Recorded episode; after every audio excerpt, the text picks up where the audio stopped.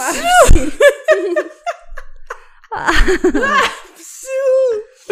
Όχι με καλά, μάλλον. Και ήτανε. Ωραία, ναι, και ήτανε.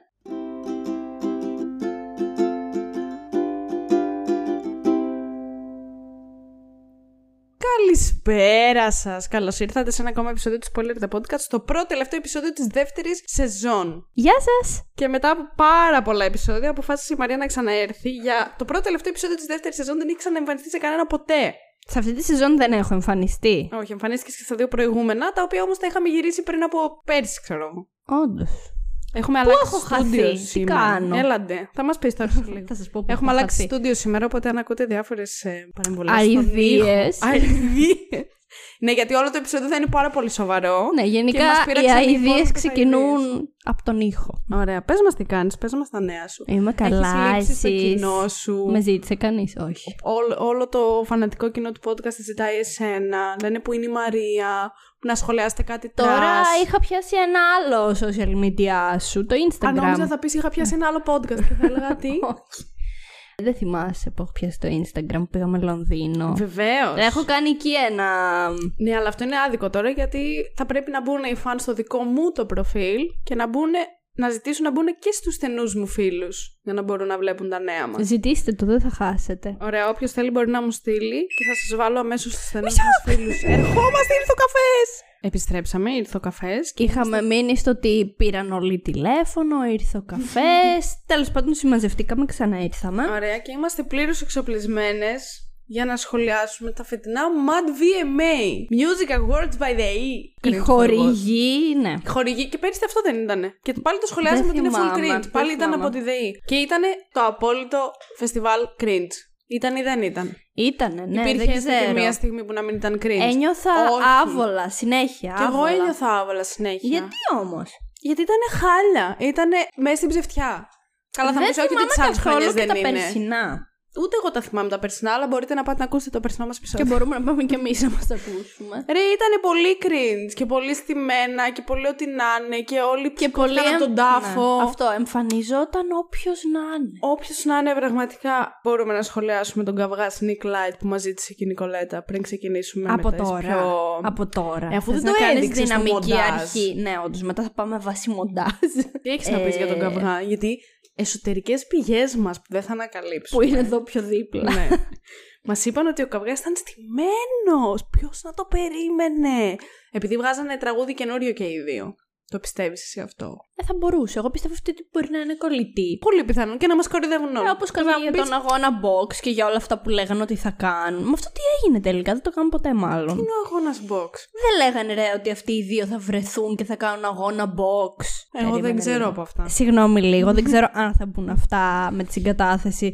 Μισό λεπτό. Λευτέρη! Και τελικά η πηγή μας είπε. Από άχρηστες πληροφορίες είμαι πάρα πολύ γελής σε αυτό. Ειλικρινά. Και να σου πω κάτι, εγώ δεν καταλαβαίνω γιατί ασχοληθήκαμε τόσο πολύ με αυτόν τον καυγά. Δεν έχουμε άλλα πράγματα να ασχοληθούμε. Γιατί ασχοληθήκαμε τόσο πολύ? Γιατί είναι μια γιορτή μουσικής, στην οποία. Ναι, εντάξει, μια γιορτή μουσικής που είναι φτιαγμένη από την Panic και από δεν ξέρω και εγώ ποιον άλλον για να τιμίζουν τους καλλιτέχνες τους μόνοι τους. Και να χαίρονται για να νομίζουν ότι κέρδισαν ένα βραβείο. Ενώ δεν είναι κανένας άλλος υποψήφιος και είναι μόνο ο Αργυρός, ξέρω εγώ. Ποιοι είναι υποψήφιοι, ο Αργυρός, ο Αργυρός, ο Αργυρός. Α, κέρδισε ο Αργυρός, wow. Και γιατί ασχοληθήκαμε με αυτόν τον καυγά, Κλάιν. Λες και είναι καμιά σωματική προσωπικότητα ο Light και ο Sneak. Καλά, κοίτα, δεν είναι και άτομα από τα οποία δεν θα το περίμενες κιόλας. Όχι, αλλά. Ενώ. Δεν νιώθεις ότι δώσαμε πολύ αξία χωρίς λόγο. Δεν ήταν και κάτι πια. Που εκπλαγήκαμε που αυτοί οι δύο ήθελαν να τσακωθούν. Όχι ρε παιδί μου, σε καμία περίπτωση. Εντάξει, δώσανε. Κοίτα, δεν πιστεύω ότι έγινε χωρίς λόγο. Εννοείς ότι το έλεγαν συνέχεια και συνέχεια και συνέχεια. Ναι, εντάξει, κάπου φτάνει. Οκ, θα το πούμε μια φορά και μετά. Καλά, μωρέ, για ό,τι γίνεται βγαίνουν όλοι και το ξαναλένε 10 φορές και αυτό. Εντάξει, ίσως επειδή ήταν βραβεία μουσικής και είναι όλα. Βραβεία μουσικής. Καλά, άσχετο με το ότι είναι ό,τι να είναι γενικά. Ας πούμε η βία στα βραβεία μουσικής, ενώ το ότι ήταν γεμάτα με 14χρονα και έβγαινε άλλος και έλεγε την ξανθιά την παίρνει ο Ντάντη και τη χοντρή την παίρνει ο Αυγουάη. Δεν μας πειράζει αυτό. Που βγήκε μετά η άλλη, η υποκρίτρια στο τέλος. Ποια υποκρίτρια? Δεν ξέρω ποια είναι αυτή. Αυτή που βγήκε στο τέλος με τον αδερφό του Γιάννη Αντιτοκούμπου και δώσαν το ένα βραβείο. το τελευταίο, το τραγούδι της χρονιάς, δεν ξέρω τι κατά. Α, ναι, αυτή ποια ήταν. Δεν ξέρω ποια ήταν. Υποκρίτρια. Υποκρίτρια, η οποία βγήκε και λέει: εγώ δεν υποστηρίζω τα τραγούδια που έχουν μηνύματα σεξιστικά και τέτοια. Και είσαι σε μια γιορτή που όλα τα τραγούδια είναι τέτοια, δεν υπήρχε ούτε ένα τραγούδι που να μην ήταν. Την κοντή την παίρνει ο Ντάντη και την άλλη την παίρνει ο άλλος στο καράβι. Εντάξει, εν τέλει κράζουμε όλα, αλλά όλα αυτά ακούμε. Ενώ. Ναι, και εγώ το ακούω. Ναι. Που παίζει πάρτι στο νησί. Είναι πάρα πολύ κάτσι, δυστυχώς ή ευτυχώς. Αυτά που λέει όμως είναι απέσια. Άμα δεν σ' αρέσουν, μην έρχεσαι σε αυτά τα βραβεία που σε καλούν. Μόνο και μόνο για να πάρεις προβολή για τον εαυτό σου. Ναι, που δεν ξέρω καν ποια είσαι. Και εγώ δεν ξέρω καν ποια είναι αυτή. Τέλος πάντων, δεν έχει σημασία. Τέλος πάντων, κοίτα, καλά κάνανε που το κάνανε θέμα και γενικά έτσι που λίγο πλέον τα κάνουνε θέμα αυτά όλα. Άσχετα που ήταν στα μάτια που είναι ό,τι να είναι και μπλα μπλα μπλα μετά ό,τι να είναι, δεν πειράζει, γίνονται λίγο θέμα. Μπας και ξυπνήσει κανείς μας. Μας βάζω και όλους μέσα. Ναι, αλλά δεν νομίζω ότι όντως θα. Αρχικά δεν πιστεύω ότι έχουν κοινό το οποίο να είναι άνω των 17. Όλοι αυτοί. Και να σου πω. Καλά, ναι, okay. Ναι, αλλά δεν είμαστε. Δεν σε ρωτάει ο άλλος τι μουσική ακούς και λες ακούς Σνικ. Άμα δεν είσαι άνω των. Υπάρχει κάποιο πρόβλημα αν είσαι άνω των 17 και σε ρωτάει ο άλλος τι μουσική ακούς και λες Σνικ. Και δεν νομίζω ότι κάτω από 17 δεν μπορείς να μην ακούς όλα αυτά. Γιατί κάπως θέλεις να ενσωματωθείς με όλους τους συνομιλίκους. Δηλαδή, αν ακούνε όλοι Σνικ Λάιτ, δεν ξέρω κανέναν άλλον, Τρανό και δεν ξέρω εγώ τι. Και τι θα ακούς κάτι άλλο, θα είσαι αυτομάτως. Εκτός του. Καλά, ναι. Όχι, έχω άδικο. Όχι, δεν έχεις άδικο. Άκου τώρα να πεις. Αλλά ναι. Εντάξει, γενικά τώρα αυτοί το ζουνε. Ενώ είναι η εποχή που το ζουνε. Τους καλούν παντού και. Αχ, δεν μπορώ. Και κάπως τους ακούς κι εσύ από κάπου. Εντάξει, δεν είναι ο αγαπημένος σου τραγουδιστής ο Τρανός. Δεν θα βάλω να το ακούσω. Μιλές ψέματα. Συνειδητά. Μιλές ψέματα. Μην με ξεμπροστιάζεις αργικά.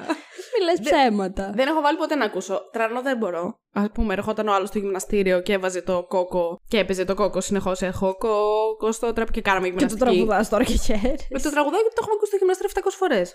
Και έχει τελειώσει. Αλλά δεν το έχω βάλει.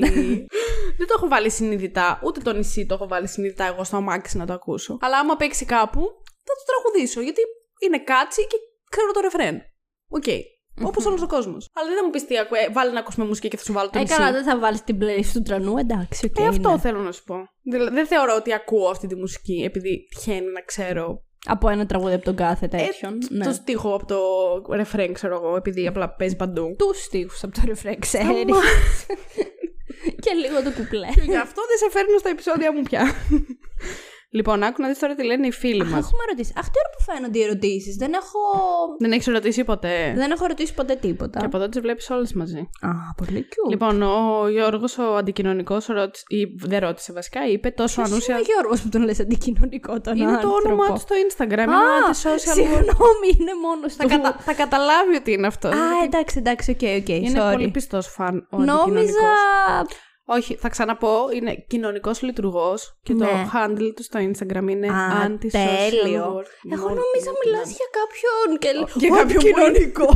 Και πώς το λέει αυτή μόνη της έτσι. Όχι, είναι ο Γιώργος ο αντικοινωνικός. Εντάξει, λειτουργός. Αντικοινωνικός λειτουργός. Τέλεια, εντάξει. Άμα είναι τέτοιο το. Λέει τόσο ανούσια τα φετινά που δεν αξίζει καν επεισόδιο. Καλά, δεν έχει κι άδικο. Ναι, γιατί δεν είχαν τίποτα το ιδιαίτερο. Τα περσινά ήταν πιο ωραία. Νομίζω. Να, και ήταν και cringe. Τα φετινά ή τα περσινά. Καλά, όλα είναι cringe, αλλά τα φετινά. Τα φετινά ήταν. Το τερμάτισαν. Ναι, το τερμάτισαν όντως. Η Νικολέτα λέει: θέλω να ακούσω ως πάει σε πληροφορίες για Light με Sneak. Ναι, μας τσίπολες ο Λευτέρης πριν. Αμάτα, μην αποκαλύπτεις τις μυστικές μας πηγές. Η Βασιλεία μου έστειλε 3 emoji που κάνουνε με το. Τι να κάνει και η Βασιλεία, έχει έρθει σε όλα τα επεισόδια Marvel και κάνει με το πλέον. Μετά από όλα αυτά που έχετε κάνει. Η Νικολέτα έστειλε η Λίλη ήταν πολύ όμορφη. Η Λίλη ήταν πολύ όμορφη. Δεν τρελάθηκα. Και εγώ δεν τρελάθηκα, μέτρια θα την έλεγα. Είχε αυτό το vibe έτσι, το μαύρο, μαύρα όλα τύπου goth, αλλά δεν τρελάθηκα.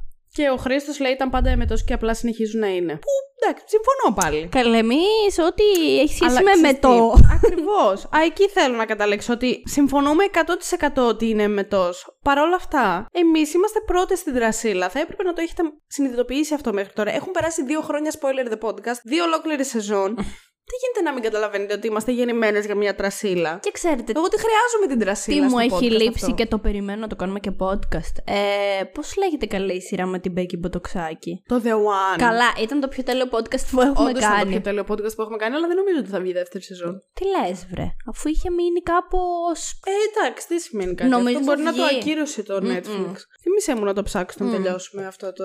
Αυτό το φοβερό. Αυτό το ή αυτή τη φοβερό τρας. Λοιπόν, και πολλές ξεκινάνε τα βραβεία και βγαίνουν. Που παρουσιάζει. Α, συγγνώμη. Για Αργυρός. Εντάξει, αφού πρώτα βγήκε αυτό. Ο Θέμης και η Κόνη Μεταξά. Τι έχεις να πεις για το Θέμη και την Κόνη Μεταξά. Εντάξει, για το Θέμη δεν έχω να πω τίποτα για τα τελευταία 58 χρόνια που κάνει αυτή τη δουλειά ο άνθρωπος. Εντάξει, αυτό κάνει. Παρουσιάζει τα μάτια. Ναι, αρχικά επειδή χάσαμε τη μία ώρα χθες που δεν την είδαμε. Παραπάνω βασικά, όχι μία ώρα. Τι ώρα αρχίσαμε να τα βλέπουμε, 11 παρά. Ναι, τέλος πάντων, τα μισά τα είδαμε, κρίνουμε. Δεν ξέρω πώς ήταν αυτή η σαν παρουσιαστής. Μπορεί να ήταν καλή. Καλά, δεν θέλω εγώ κάτι κακό για αυτούς. Δηλαδή, εντάξει, οκ. Δεν έχω ιδέα. Βγήκε τέλος πάντων ο Αργυρός και τραγούδισε κάτι ξένο. Καινούριο τραγούδι είναι το Look at the Sky. Δικό του. Μπορείς να το ψάξεις λίγο. Τι εννοείς να το ψάξω. Με την κοπελίτσα αυτή που είναι ξαδέρφη του. Ναι. Θέλεις λίγο να τα ψάξεις όλα αυτά να μην λέμε αερολογίες. Εγώ γιατί κάνω έρευνα για αυτό το τραγούδι. Αν θέλεις να πεις κάτι που να μην είναι αερολογία τώρα γι' αυτό. Δεν θα τα ψάξω, όχι. Πες μας τι ξέρεις και θα δούμε αν είναι σωστό. Νομίζω ότι αυτά δεν θέλω να λέμε. Ότι θα μπουν ας πούμε διάφοροι φαν του Αργυρού τώρα και θα μας κράζουν γιατί λέμε αερολογίες. Άσα μας η Μαρία. Λοιπόν, εντάξει. Είναι δικό του. Καινούριο, ξένο. Συγγνώμη, fans, αλλά εγώ αυτό που έχω καταλάβει. Ναι, γιατί έχουμε και αμέτρητους fans και θα μας ακούσει όλη η Ελλάδα. Και γίνεται viral, λέει αυτό. Τέλος πάντων, εγώ ζητώ συγγνώμη με κάνω κάποιο λάθος και βλέπουμε. Ναι, και στα σχόλια κράξ. Όχι! Ναι, τέλος πάντων. Εγώ αυτό που ξέρω είναι ότι αυτό το τραγούδι είναι καινούριο. Ναι. Και το τραγουδάει με την ξαδέρφη του. Γιατί είναι μια κοπελίτσα που έχει ίδιο επίθετο με τον Αργυρό. Βαρβάρα Αργυρού, ναι. Όχι. Κάτι μου λέει αυτό εμένα. Ναι, δεν ξέρω. Με ρωτάς και εγώ δεν ξέρω. Οριακά ξέρω ποιος είναι ο Αργυρός. Εμένα αυτό το τραγουδάκι μου άρεσε πάντως. Α, καλά. Τέλος πάντων, οκ. Βγήκαν λοιπόν αυτοί αδιάφοροι. Μετά βγήκε η Αναστασία και είπε τις αμαρτίες. Εντάξει. Που δεν μπορώ να πω ότι τρελαίνομαι πίσω. Α, μετά βγήκε η. Πώς τη λένε, δεν θυμάμαι. Η αδερφή του Μάντκλι. Η Άσπα. Ναι. Γι' αυτό σε έφερα εδώ, για να τα λες όλα έτσι. Μιλάμε για πληροφορίες. Δεν θα μπορούσα να ζήσω στο μυαλό σου μια μέρα. Γι' αυτό δεν ζεις. Η Άσπα. Ναι, αλλά τις ψάχνεις τις πληροφορίες του μυαλού μου. Ισχύει. Και κάνανε ένα ντουέτο με την Αναστασία που δεν ξέρω ποιο τραγούδι είπαν. Ήταν τα δικά τους. Από ένα τραγούδι που έχουν τα ενώσαν. Α, ναι, ωραία. Και μετά κάτι είπε και αυτή μόνη της που πρέπει. Και μετά η Σταματίνα Τσιμτσιλή. Να πω λίγο κάτι για αυτό το νέο στυλ. Αυτές οι δύο κοπελίτσες μου βγάζουν το ίδιο στυλ. Το νέο στυλ ποιο είναι? Το νέο στυλ μουσικής που κάνουν αυτές οι κοπελίτσες. Α, η Άσπα και η Αναστασία. Αυτή. Ναι, γνώμη. Ότι δεν σου αρέσει, τι σου αρέσει. Πώς θα το χαρακτήριζες αυτό? Δεν το έχω συνηθίσει στο αυτί μου. Καλά, δεν μπορώ να πω ότι μου αρέσει. Ενώ είναι κάτι σαν. Είναι σαν όχι ποπλαϊκό. Pop-trap λαϊκό. Ναι. Δεν ξέρω. Ναι. Κάτι περίεργο μου βγάζει. Δεν ακούω ελληνικά γενικά. Καλά, εσένα δεν σ' αρέσει τίποτα. Μπορώ γιατί κάνεις αυτό το podcast. Για τα views. Για το viral. Ναι. Δεν ξέρω, δεν. Καλά, και εγώ. Για να μην είμαι κι εγώ υποκριτρία. Εγκεφαλικό και δεν. Χαρά της τραγουδάω τις αμαρτίες. Καλά, εννοείται. Μα δεν λέμε κάτι κακό για τις αμαρτίες. Απλά. Ναι, πώς δεν θα βάλω να ακούσω Τρανό. Δεν θα βάλω να ακούσω και τις αμαρτίες. Ούτε εγώ. Καλά, εσύ ακούς και τέτοια. Εγώ δεν ακούω, αλλά. Ναι, εγώ ακούω ελληνικά. Αλλά θα τις τραγουδήσω τις αμαρτίες άμα τις ακούσω. Εγώ δεν τις ακούσω στο TikTok που τις ακούω συνέχεια. Καλά, στο TikTok το χειμώνα με τις αμαρτίες. Στην αρχή όταν τις ακούσα δεν μπορούσα να το διαχειριστώ τις αμαρτίες. Δεν. Το μυαλό μου ήταν. Τώρα τη συνήθισα και τις αμαρτίες. Ναι. Αλλά δεν ξέρω. Δεν νιώθεις ότι γίνονται πολύ γρήγορα διάσημα κάποια άτομα, ενώ στην ουσία δεν κάνουν τίποτα. Δηλαδή, ας πούμε, βγήκε αυτή η κοπελίτσα και είπε τις αμαρτίες, που είναι ένα τραγούδι το οποίο δεν έχει κάτι ιδιαίτερο για μένα. Είναι απλά ένα οκ τραγούδι. Ναι. Ίσως έχει τόσο Τι το ιδιαίτερο έχουν οι αμαρτίες. Και το άλλο το τραγούδι που λέει Άσπα, που δεν ξέρω καν πώς το λένε. Ναι. Είναι δύο, κυριολεκτικά είναι τα ίδια τραγούδια. Ακόμα και αυτές είναι οι ίδιες μεταξύ τους. Τι το ιδιαίτερο έχει αυτό το τραγούδι που να πρέπει να γίνει τόσο viral και να πάρει και βραβείο? Τι βραβείο πήρα? Α, πήρε βραβείο, ναι. Πρώτα εμφανίζομαι. Οκ. Γιατί το θυμάσαι? Δεν ξέρω. Λοιπόν, αυτό που νιώθω εγώ. Γνωμούλα. Γνώμη για να σας πω. Αυτό που νιώθω εγώ είναι ότι ίσως έχουν έτσι ένα καινούριο στυλ ρυθμού, να το πω έτσι. Ναι. Που είναι κάτσι. Ναι, ίσως okay. Αυτό που λίγο ακούγεται σαν auto-tune, χωρίς να είναι, είναι και δεν είναι. Δεν ακούγεται λίγο αυτό το τρόπο. Ναι, ακούγεται, ναι, ναι. Ναι. Δεν ξέρω. Δεν ξέρω, κι εγώ δεν ξέρω. Εγώ το βρίσκω λίγο περιττό. Το βρίσκω ένα νέο στυλ μουσικής πάντως. Σε βρίσκω εγώ περιττό. Σε βρίσκω πλέον περιττό. Ναι, ακριβώς. Μάλιστα. Τέλος πάντων, αρκετά νομίζω. Αρκετά το σχολείο. Λοιπόν, μετά δόθηκε το πρώτο βραβείο. Τώρα δεν ξέρω αν όλα αυτά έγιναν με τη σειρά που τα λέμε, αλλά να σου πω κάτι χαίστηκα κιόλας για τα Mad μιλάμε, δεν είναι τόσο σοβαρό. Δόθηκε το πρώτο βραβείο, το οποίο ήταν το βίντεο κλιπ της χρονιάς. Θέλεις να μάθεις και τους υποψήφιους, που από ό,τι βλέπω δεν ήταν και τίποτα το ιδιαίτερο. Κλαίω. Δεν έχει τόση σημασία. Το κέρδισε η Ελένη Φουρέιρα και Mad Clip και το μπορεί. Τέλεια. Λογικό. Που ναι, δεν. Ας πούμε, εγώ θα προτιμούσα να το κερδίσει η Φουρέιρα με το αεράκι. Νομίζω ότι είχε πολύ καλύτερο βίντεο κλιπ.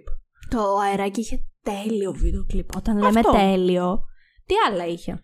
Από γνωστά έχει το δυνατά τα, ένα που δεν ξέρω ποιο είναι, τις αμαρτίες, ένα άλλο που δεν ξέρω ποιο είναι, τραπ, το παλιόπαιδο, το για σένα, το τελικά και ένα τραπ. Το αεράκι. Και εγώ στο αεράκι θα το έδινα. Και μετά από αυτό. Μετά από αυτό κέρδισε καλύτερη καλλιτέχνης η Παπαρίζου. Μπράβο, η Παπαρίζου. Όχι έντεχνη λαϊκή. Ναι, έντεχνη λαϊκή καλλιτέχνης. Με υπόλοιπες να είναι η Βέγκες, η Αναστασία, το Δωρίδιο, η Ελενόρα Ζουγανέλη και τη Γαρμπή. Έντεχνη λαϊκή το κέρδισε η Παπαρίζου. Ναι, καλύτερη καλλιτέχνης adult γράφει εδώ, αλλά εγώ εδώ που τα βλέπω στον υπολογιστή μου. Γιατί εδώ κάνουμε σοβαρή δουλειά. Είναι έντεχνη, λαϊκή έντεχνη, αυτό που σου είπα. Καλά, λαϊκή έντεχνη δεν τη λες την Παπαρίζου, αλλά. Όχι, okay. Εντάξει. Λαϊκή. Λαϊκή. Τέλος πάντων, δεν ξέρω τι θα λες. Να πω κάτι και για την Παπαρίζου. Η Παπαρίζου είναι τέλεια, εντάξει, δεν έχω να πω κάτι. Συμφωνώ. Αλλά αυτή τη στιγμή, ποιο τραγούδι έχει. Κανένα. Για να κερδίσει αυτό το βραβείο. Δεν το λέω για κακό. Μακάρι να είχε κάποιο. Όχι, εγώ το λέω για κακό. Αλλά ποιο τραγούδι έχει όντως αυτή τη στιγμή. Ναι, δεν έχει. Πιστεύω ότι βραβεύουμε. Αυτή δηλαδή. Είναι με ψηφοφορία βασικά τα Mad. Ναι. Α, είναι από το κοινό. Εγώ ψήφισα. Και παίζει να ψήφισα και την Παπαρίζου. Αλλά γιατί μου φάνηκαν άκυροι όλοι οι άλλοι. Ναι, οκ. Okay. Εγώ δεν θα νομίζω ότι ψήφισα, ούτε ότι μπήκα στον κόπο, αλλά τέλος πάντων. Παίζει να ψήφισα την Ντάντη Λίλη. Το 15χρονο. Για να δείτε το επίπεδό μου. Αλλά. Οκ. Okay. Έχει νόημα που βγήκε αφού ψηφίζει ο κόσμος. Παρ' όλα αυτά θα. Ναι, δεν ξέρω. Παρ' όλα αυτά, ποιο τραγούδι έχει τώρα. Δεν έχει κάποιο. Αυτό με τη Μαρσό δεν είναι φετινό. Είναι. Καλά, προπέρσινο μπορεί να είναι αυτό. Ναι, δεν. Όχι ότι οι άλλες έχουν κάτι. Δηλαδή, παίγει ένα Θοδωρίδου Ζουγανέλη και Κέτη Γαρμπή. Θοδωρίδου έχει. Άντε και Κέτη Γαρμπή, πες είναι λίγο στο προσκήνιο γιατί τραγουδάει τα παλιά της τα τραγούδια, τα έχει κάνει remaster. Λίγο άκυρα μερικά πράγματα μου φαίνονται. Και μετά. Πάλι δεν έχω να πω κάτι κακό για την Ελένα Παπαρίζου. Τίποτα κακό για την Ελένα Παπαρίζου. Τα λέω σε περίπτωση που γίνουν viral. Είναι τα συγγνώμη μου προς όλους. Αλλά. Ναι, θα σίγουρα καλά, θα γίνουμε η Ελένα Παπαρίζου είναι όντως θεά. Είναι θεά, ναι. Εγώ συμφωνώ. Λοιπόν, μετά την Ελένα Παπαρίζου βγήκαν και τραγούδισαν κάτι trappers. Μετά βγήκε και τραγούδισε η Στικούδη με τους Βέγκες, οι οποίοι Βέγκες θυμήθηκαν την εξής κομματάρα που έχουν το τους πονάει. Αλλά το TikTok. Ναι. Δεν είναι το ίδιο χωρίς τη Μελίνα. Καλά, αν μας ακούνε οι Βέγκες. Αν μας ακούει η Μελίνα. Ας γυρίσει στους Βέγκες. Ναι, γιατί έχει αποχωρήσει έτσι. Ναι, έτσι θυμάμαι κι εγώ. Να. Αλλά αν μας ακούνε οι Βέγκες ή η Μελίνα, κάντε μια συναυλία. Κάντε ένα remaster. Ένα τελευταίο τέτοιο κάτι. Μια συναυλία. Πώς κάνουν οι Pixlax που είναι από χαιρετιστήρια και δεν τελειώνει ποτέ. Μπράβο, ένα τέτοιο πράγμα. Γιατί χωρίς την Μελίνα δεν έχει το ίδιο vibe το τραγούδι. Ναι, όντως. Δεν είναι το ίδιο ωραίο. Δεν το νιώθεις τόσο πολύ. Όχι. Δεν νιώθεις. Ναι. Θέλει τη Μελίνα αυτό το τραγούδι. Αυτό που κάνω εγώ. Χρόνια προσπαθείς. Ναι. Ρε στο TikTok πώς έγινε γνωστό αυτό το τραγούδι. Γιατί όλα τα χαζά παλιά τραγούδια γίνονται γνωστά στο TikTok. Αυτό μου αρέσει με το TikTok που το κράζουν όλοι. Ότι ξαναανακαλύπτουμε τραγούδια που έχουμε ξεχάσει ότι υπάρχουν. Ανακαλύπτουμε γενικά πράγματα που έχουμε ξεχάσει ότι υπάρχουν. Ναι. Και δεν είναι αυτό τέλειο. Εγώ θεωρώ ότι είναι τέλειο. Είναι. Λοιπόν, και μετά δόθηκε βραβείο καλύτερο συγκρότημα στις Μέλισσες, που είναι το μοναδικό συγκρότημα που υπάρχει, όπως είπαμε και χθες. Τα υπόλοιπα θα σου πω. Επίσης δεν έχω κάποιο πρόβλημα. Ήταν η Σταβέντο, η Αλκατράς, η Ονειράμα και η Ινκο. Δεν ξέρω ποιοι είναι η Ινκο. Η Ινκο είναι το συγκρότημα του τέτοιου, καλέ. Γιατί το ξέρει! Πιανού! Θα μου πεις τώρα εσύ ένα όνομα και θα νομίζεις ότι εγώ το ξέρω. Όχι, ρε, το ξέρεις. Ποιος είχε πάει στο Survivor, εκείνος ο Ξανθούλης. Ο Μπογδάνος. Μπράβο. Που μοιάζει με τον Πελοποννήσιο. Αυτό είναι το συγκρότημά του. Οκ. Τέλος πάντων. Λογικό. Λογικό, δεν υπάρχει. Δεν βλέπω κάποιον ανταγωνισμό σε αυτό το βραβείο. Και μετά πρέπει να τραγούδισε ο Χρήστος Μάστορας, ή μπορεί και όχι, δεν ξέρω. Αλλά θα σου πω ευθύς αμέσως. Όταν τραγούδισε το είδαμε πάντως, άρα ήταν μετά τα μίσα. Όχι, μετά τραγούδισε ο Πέτρος Ιακωβίτης, πρέπει να είναι αυτός, αλλά επειδή δεν ξεχωρίζω και πολύ τι καλά φάτσες. Είπε. Θα μας πεις εσύ. Ναι, καλό, Πέτρος Ιακωβίτης. Εγώ γιατί να το ξέρω αυτό, ας πούμε. Ποιο τραγούδι είπε? Δεν ξέρω. Άμα τη Ζοζεφίν. Ναι, τραγούδισε μαζί με τη Ζοζεφίν. Το τέτοιο είναι το καινούργιο που έβγαλαν. Κάτι με το έξω του σπίτι σου, μπλα. Και... και μετά βγήκε ο Κοκλώνης και απένει με, καλά τα μιλάω τα ελληνικά, την καλύτερη modern καλλιτέχνη. Εντάξει, στην Παναγιά Φουρέιρα. Και τώρα μπορούμε να κάνουμε το... Τώρα, σε όλο το βίντεο αυτό θα λέμε μόνο για την Παναγιά Φουρέιρα. Σύγχρονα καλλιτέχνη. Τα κουβάλισε τα Mad. Ακριβώς. Μπορούμε να κάνουμε το εγκόμιο. Να πλάσουμε. Να πλέξουμε. Τι είπα εγώ, να πλάσουμε. Να πλέξουμε το εγκόμιο της Ελένης της Φουρέιρα. Ελένη. Δεν έχω λόγια πια για αυτή τη γυναίκα, δεν ξέρω. Ούτε εγώ. Πιστεύεις ότι είμαστε ερωτευμένες με την Ελένη Φουρέιρα? Πιστεύω. Ωραία. Και με την Dua Lipa. Ας την Dua Lipa τώρα.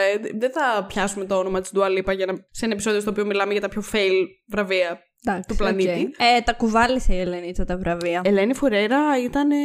Τα απογείωσε. Ήταν πάρα πολύ καλή, έχω να πω. Εγώ αν την εξαιρέσεις... είδα και live. Θα σας πω λίγο. Ωραία, πες μας τα inside info. Είχα πάει στη συναυλία του Αργυρού και της Φουρέιρα, εγώ και όλη τη Θεσσαλονίκη. Ναι, η οποία ήταν κάτι σαν mini Mad Awards, ήταν αυτή η συναυλία, πραγματικά. Γιατί εμφανίστηκε ο κάθε πικραμένος. Γιατί εμφανίστηκε ο κάθε πικραμένος και ήταν τίγκα στα 15 χρόνια που τραγουδούσαν τις επιτυχίες όλων των πικραμένων. Καλά, και εγώ αυτό έκανα, εντάξει, εννοείται. Και δεν μπορείτε να φανταστείτε τι κάνει αυτή η γυναίκα live. Είναι πραγματικά είναι η Παναγιά Φουρέιρα. Δεν έχεις λόγια. Δεν υπάρχει άλλο τέτοιο να την χαρακτηρίσεις. Είναι μια Παναγιά Φουρέιρα. Εντάξει, αρχικά χορεύει καλύτερα από τους χορευτές. Κατέβηκε από τους αγγέλους και ήρθε στη γη. Επίσης είναι πάρα πολύ γλυκιά. Δηλαδή δεν είναι καθόλου το στυλ των Ντιβέ. Είναι το στυλ των Ντιβέ όταν τραγουδάει που πρέπει να είναι. Κατάλαβες, άιντε. Αλλά όταν μιλάει και ξέρω εγώ και τέτοια. Είναι πάρα πολύ γλυκιά. Συγκινήθηκες εσύ? Όχι, εγώ δεν συγκινήθηκα. Εγώ δεν συγκινούμαι. Συγκινήθηκα. Ναι. Εγώ συμφωνώ με όλο. Παρόλο που δεν ήρθα στη συναυλία, μπορώ να αντιληφθώ ότι όντως πρέπει να ήταν μια θεά στη συναυλία. Νομίζω ότι πρέπει να ήταν χαλή συναυλία. Εντάξει. Γιατί είχε κάτι ωραίο συναυλία εκτός από τη Φουρέιρα. Μην μου πεις τώρα τον Αργυρό, θα κάνω εμετό. Ωραία. Τέλος πάντων, τα κουβάλισε τα βραβεία λοιπόν, όπως προείπαμε. Εμένα δεν μου άρεσε πάρα πολύ το ντουέτο που έκανε τον Τρανό και το Μαντάμ. Δεν σου άρεσε? Δεν τρελάθηκα. Δεν ήταν από τα ντουέτα αυτά όπως ας πούμε το Μέσα Σου τότε. Το Μέσα Σου δεν υπάρχει. Ναι, αλλά ήταν μια αντίστοιχη αναλογία γιατί το βγάλαν τελευταίο και βγήκε η Φουρέιρα τελευταία στιγμή για να μηδενίσει την άλλη που τραγουδάει. Ένα αντίστοιχο τέτοιο, ένα αντίστοιχο Μέσα Σου. Αλλά δεν μου άρεσε τόσο πολύ. Δηλαδή, οκ, Klein. Ας πούμε, η Ηλιάνα Παπαγεωργίου με τον FY. Πιο καλά ταιριάξανε, ήταν πιο τρας. Το θυμόσουν για πιο πολύ καιρό. Αυτό δεν πιστεύω ότι θα το θυμάσαι. Κατάλαβες τι εννοώ. Εμένα μου άρεσε που την έβαλαν μέσα και είχε το κομμάτι της πάντως. Βασικά γιατί πήγαμε εκεί να το πιάνουμε με τη σειρά. Με συγχωρείς, γιατί μιλάμε για την Παναγιά Φουρέιρα και ναι, γι' αυτό. Okay. Εμένα μου άρεσε. Εντάξει. Δεν το πάω σε επίπεδα Παπαρίζου στα Βέντο. Εντάξει, αυτό είναι κάτι που είναι στον ουρανό. Okay. Πάνω από τα σύννεφα, προστατευμένο μου. Ρε, άμα πήγαινες. Την πόρτα για. Ναι. Εσύ θα ανοίξεις. Ναι. Άμα έβλεπες τα επεισόδια που έκανε η Ντάντη Λίλη. Ναι.